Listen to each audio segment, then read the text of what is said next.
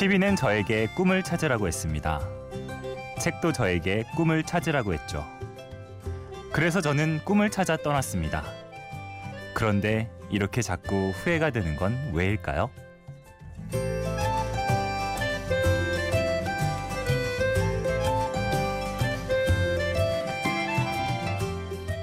심야 라디오 DJ를 부탁해. 오늘 DJ를 부탁받은 저는 김명환입니다.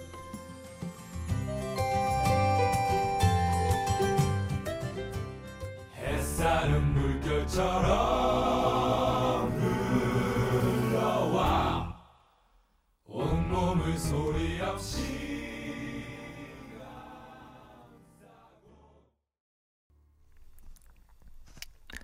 심야 라디오 DJ를 부탁해 오늘 첫 곡으로 카니발의 넝쿨 들으셨습니다. 청취자 여러분 안녕하세요. 저는 오늘 하루 DJ를 부탁받은 김명환이라고 합니다. 어, 저는 현재 서울에서 게스트하우스를 운영하고 있고요. 그전에는 종교방송국에서 PD 겸 아나운서로 있었습니다. 그러고 보니 제가 마지막 방송을 한 지 벌써 2년이 넘었네요. 어, 사실 이렇게 맨날 원고 쓰는 게 지겨워서 일을 그만뒀는데 예, 또 원고를 쓰고 청취자 여러분을 만나니까 감회가 새롭습니다. 반갑기도 하고요. 어, 원래 오늘은 오프닝에서 잠깐 말씀드렸던 것처럼 꿈을 조차 살다가 현실에 막혀 후회가 들 때라는 주제로 여러분들과 함께 하려고 했는데요. 어, 엄숙주의에 빠지지 말라는 우리 피디님의 당부로 네, 중간중간 종교방송국 얘기, 게스트하우스 얘기도 하고 또 제가 살아온 이야기를 할까 해요. 물론 전혀 궁금하지 않으시겠지만 끝까지 저와 방송을 함께 해주시면 감사하겠습니다. 자, 그럼 이쯤에서 노래 한번 듣고 올게요. 먼저 서태지와 아이들의 내 모든 것, 이어서 하림의 개고기 조사 듣고 오겠습니다.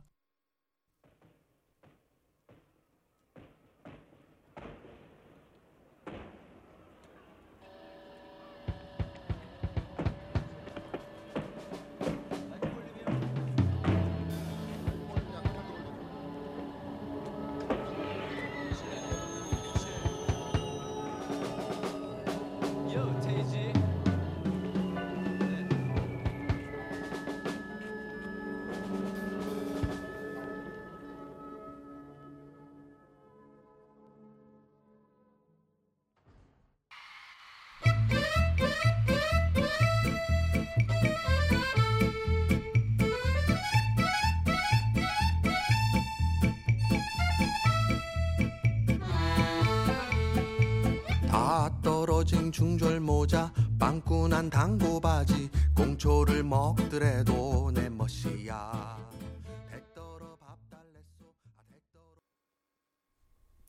지금 여러분께서는 MBC FM4U 심야 라디오 DJ를 부탁해와 함께하고 계십니다. 방금 들으신 곡은 서태지와 아이들의 내 모든 것 그리고 하림의 개곡이 주사였습니다. 그 UFC 경기 같은 거 보면 왜 경기장 입장할 때 노래가 나오잖아요. 여러분도 이런 종류의 인생의 BGM이 있나요? 저는 개인적으로 몇 곡이 있습니다. 어, 우선 2NE1의 내가 제일 잘 나가. 다들 잘 아시죠? 이 노래는 제가 한창 아나운서 준비할 때 시험장 들어가기 직전에 들었던 곡이에요. 아무리 자신감이 없는 날에도 이 노래만 들으면 왜 그렇게 자신감이 생겼었는지 네, 잘 모르겠습니다. 이번 분위기랑 좀 안 어울려서 아, 선곡하지는 않았는데요. 저는 그렇게 흥이 나더라고요. 또 반대로 하림의 개고기 주사는 제가 아나운서를 그만두려고 마음 먹었을 때 즐겨 들었던 노래거든요. 내가 무슨 옷을 입고 무슨 행동을 하든지 내 멋에 좋고 행복하면 그만이지. 뭐 이런 종류의 메시지를 담고 있는데요. 어, 당시에 주위 사람들이 회사를 그만두는 걸 다 반대했거든요. 정말 한 명도 빠짐없이 다 반대했어요. 그래도 제가 꿋꿋하게 제 꿈을 밀고 나갈 수 있었던 건 아마 이 노래 때문이 아니었나 싶습니다. 이 노래는 약간 흥이 나면서도 쓸쓸한 면도 뭐 있어서 저는 더 좋은 것 같아요. 시기는 다르지만 저에게 용기를 줬다는 면에서는 음, 결과적으로 비슷한 노래인 것 같아요. 언제든 내게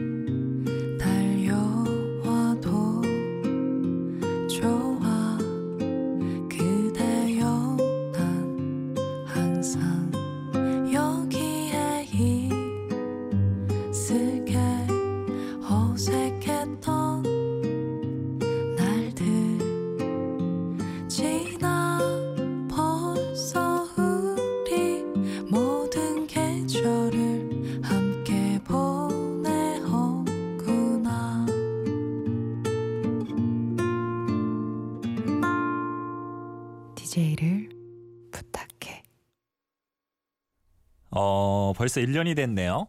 어, 딱 작년, 네, 작년 이맘때쯤에 제가 무한도전 형광펜 캠프에 나갔었거든요. 어, 팀은 유재석 팀. 네. 또 이거 듣고 찾아보시는 분들은 물론 안 계시겠지만, 네, 그 중에서도 네, 유재석 팀에 있었다는 걸 기억해 주셨으면 좋겠고요. 어, 그때 방송 중에 뭐집 방송으로는 나가지 않았지만 그 출연자 분들께서 가장 많이 물어보셨던 게 종교 방송국은 일반 방송국이랑 어떻게 다른가? 뭐 이런 종류의 질문이었어요. 물론 여러 가지가 있겠죠. 음, 여러 가지가 있겠지만 가장 큰 건 아마 그 방송 안에 담고 있는 메시지가 아닌가 싶습니다.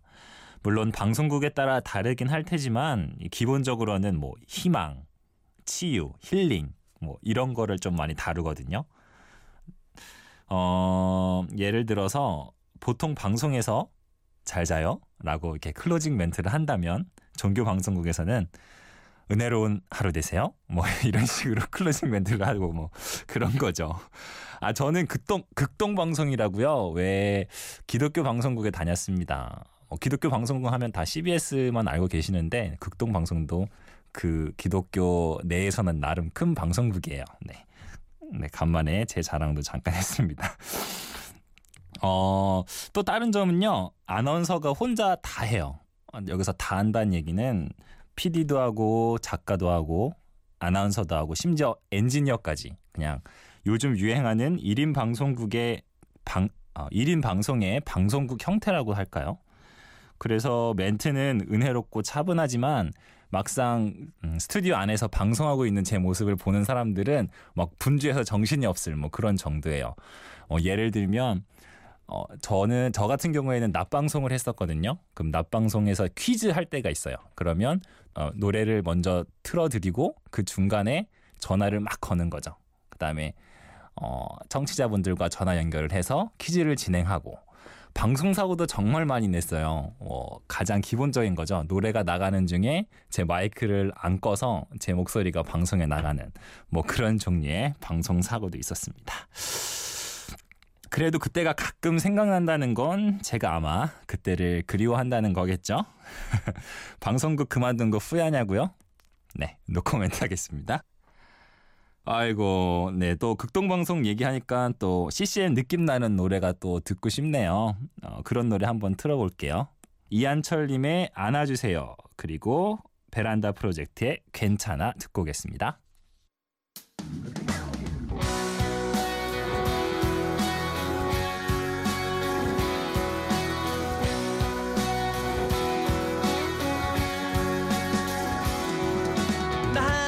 좋으면 된다는 그 짧은 생각을 이유로 지나쳤던 어린아이들 거리의 사람들 oh. 얼어붙은 마음 그 안에 사람들 그 마음들을 녹일 수 있는 건 바로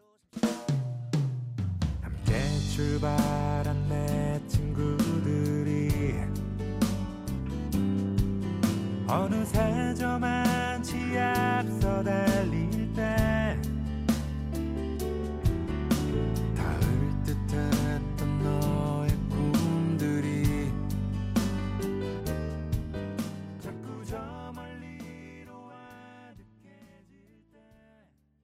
방금 들으신 곡은요. 이한철 님의 안아주세요. 베란다 프로젝트의 괜찮아였습니다. 자, 앞에 서론이 너무 길었죠? 그래도 명색이 주제가 꿈을 쫓아 살다가 현실에 막혀 후회가 들 때니까 여기서 잠깐 주제 얘기를 해볼까 해요. 어, 제가 고등학교 때는 논스톱이라는 시트콤이 굉장히 유행이었거든요. 어, 그래서 그때는 대학 생활이 다 논스톱 같을 줄 알았어요. 그래서 공부도 정말 열심히 해서 대학교를 간 그런 이유도 있고요. 근데 다 아시죠? 현실은 네, 완전 점점점점점점 네. 마찬가지인 것 같아요. 각종 미디어에서 꿈을 찾아라, 행동해라, 떠나라 막 이렇게 많이 얘기를 하잖아요. 그리고 그거에 따라서 행동하는 사람들도 있고 물론 저도 그 중에 하나고요. 근데 참 현실은 그 낭만만으로 살 수 없다는 걸 이미 그 대학 사건 때 알았는데도 왜, 왜 그랬을까요? 어, 뭐 예를 한번 들어볼까요?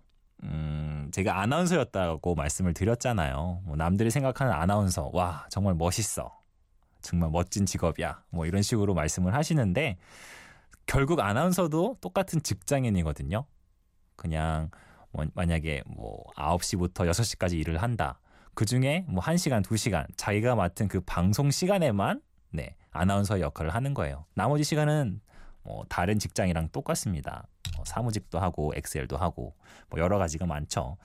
그래서 겉으로 보여지는 모습만 따라가면 안 되는데 사실 그게 참 쉽지 않은 것 같아요. 인간이라서 아마 그렇겠죠. 그래서 아마 인간을 망각의 동물이라고 말하는 게 아닌가 싶습니다. 네. 너무 후회점가요? 아니요, 아니요. 물론 후회만 하는 건 절대 아니에요. 좋아하는 일을 하면서 네, 사는 게 얼마나 행복한데요. 다만, 네. 가끔 그 경제적인 이유, 네.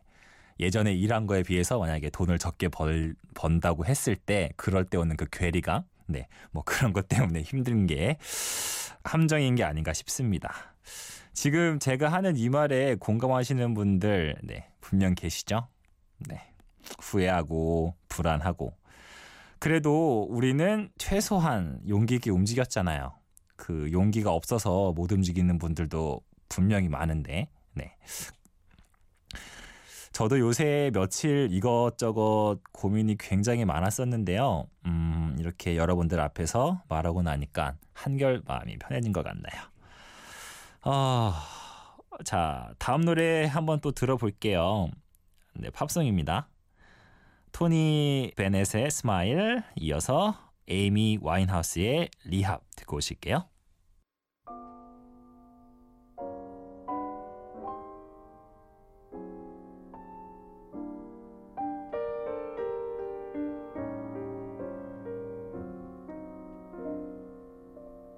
Smile, though your heart is aching. Smile, even though it's breaking. When there are clouds in the sky, you'll get by if you smile. They tried to make me go to rehab. I said no. Yes, I've been black, but when I come back, no, no, no. I ain't got the time, and if my daddy thinks I'm fine. 방금 들으신 곡은요. 토니 베넷의 스마일 뒤이어서 에이미 와인하우스의 리합 듣고 오셨습니다. 네, 저는 지금 서울에서 조그만 게스트 하우스를 운영하고 있습니다. 그래서 이 시간에는요. 혹시 이쪽에 관심이 있으신 분들을 위해서 게스트 하우스 이야기를 조금 해보려고 해요. 게스트 하우스 왠지 모르게 굉장히 낭만적이잖아요. 새로운 사람을 만나고 외국인들과 또 자연스럽게 놀고 막 이런 거 상상하시죠? 물론 어느 정도는 맞지만 그게 매일 그렇진 않거든요. 엄연히 게스트하우스도 일이니까 주인 입장에서는 조절을 해야 하죠. 생각해 보세요. 어, 그 사람들은 손님들은 네, 게스트하우스를 놀러 오셔서 사실 게스트하우스를 놀려고 여행 중에 들리신 거잖아요. 그래서 그분들은 마인드 자체가 굉장히 프리하시단 말이죠. 이런 상황에서 제가 계속 그분들이랑 같이 매일 그렇게 놀아버리면 네. 지금 나이도 적지 않은데 네, 몸이 견딜 수가 없습니다. 그리고 사실 게스트하우스의 일의 80%는 청소라고 보시면 돼요. 하루 종일 청소하고 네, 손님들 complain 듣고 3D죠 한마디로 어때요? 생각보단 별로죠. 자 그래도 네 문화적 차이에서 오는 에피소드가 종종 생겨서 재미는 있습니다. 예를 들어 우리나라 사람들은 좋다고 하면 고개를 위에서 아래로 끄덕이잖아요. 그런데 인도 분들은 위에서 아래로 끄덕이는 게 부정의 표현이고 오히려 좌우로 이렇게 흔드는 게 긍정의 표현이라고 해요. 그래서 처음 인도 분들이 제가 이제 여러 가지를 막 설명을 드렸는데 자꾸 제 말에 도리도리 하시는 거예요. 그래서 아 내가 뭐 잘못했나 나한테 화가 많이 나셨나 뭐 이런 줄 알았거든요. 근데 나중에 알고 보니까 그게 알았다라는 뜻이라고 하더라고요. 힘차게 도리도리를 하면 엄청 좋다는 뜻이라니 참 네. 자, 또 이런 경우도 있었어요. 음, 게스트하우스 특성상 남녀 혼숙인 경우가 많거든요. 근데 한 서양 남자분이 여자분들이 계신데도 자연스럽게 옷을 갈아입는 거예요. 뭐 완전 홀딱 벗은 건 아니고 그냥 이제 최소한의 입을 건 이렇게 입고 계셨는데 갑자기 소리가 아뭐 이런 소리가 나서 제가 막 한번 가봤죠. 근데 그 광경을 본 한국 여자분께서 막 기겁을 하시는 거예요. 아마 그런 경험이 처음이신 게 아니었나 싶습니다. 그래서 제가 토닥토닥 위로를 해드린 적이 있습니다. 정작 다른 여자 서양 여자분들은 괜찮아 하는데 말이죠. 어, 아무튼 결론부터 말하자면 게스트하우스를 하면 오히려 본인은 여행을 못 가고요. 일은 힘든데다가 돈도 생각보다는 네, 못 법니다. 그래도 외국인들 외국인들이랑 친구가 될 수 있고 또 세상을 보는 눈이 넓어진다는 점에서는 좋은 점도 있다고 할 수 있겠네요. 어떠세요? 이 게스트하우스에 대한 궁금증이 조금은 풀렸나요? 이쯤에서 노래 듣고 오겠습니다.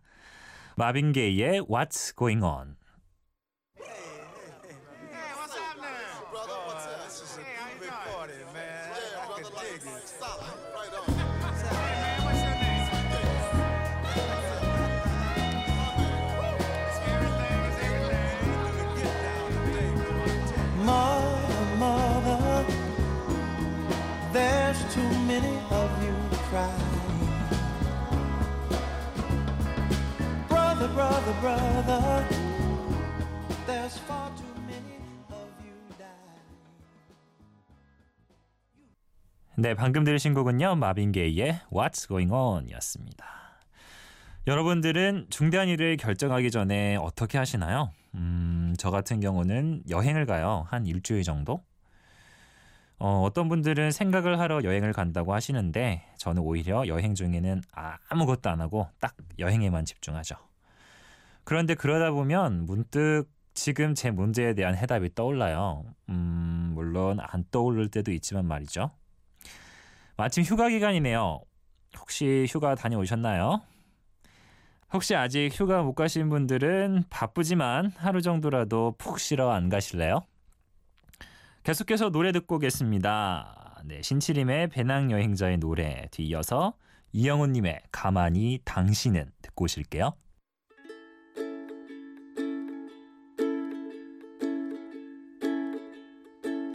여행을 떠나온 지 얼마나 됐을까? 매일 아침 잠에서 깰 때면 여긴 어디인가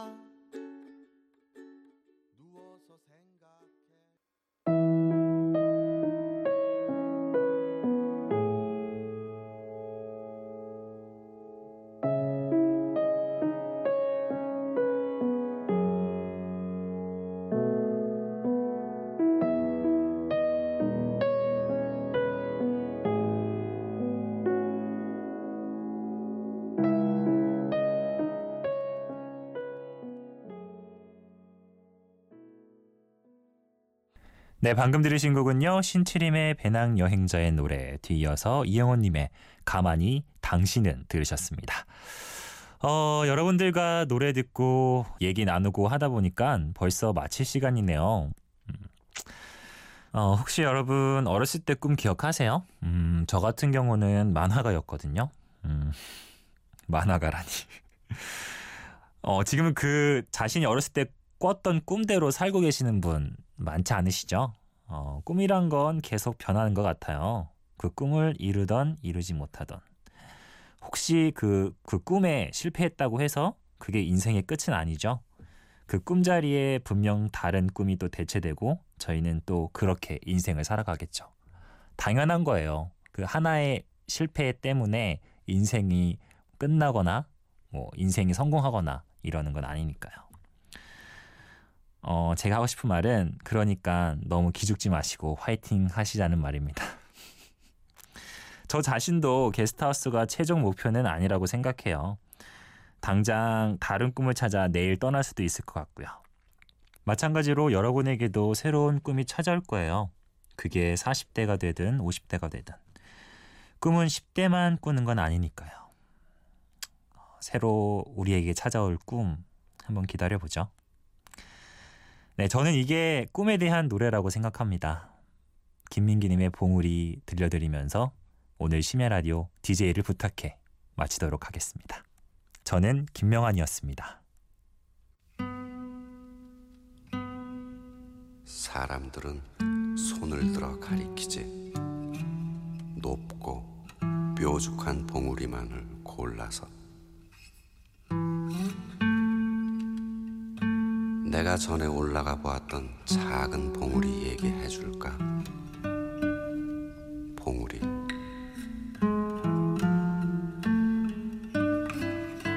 지금은 그냥 아주 작은 동산일 뿐이지만 그래도 그때 난 그보다 더 큰 다른 산이 있다고는 생각지를 않았어.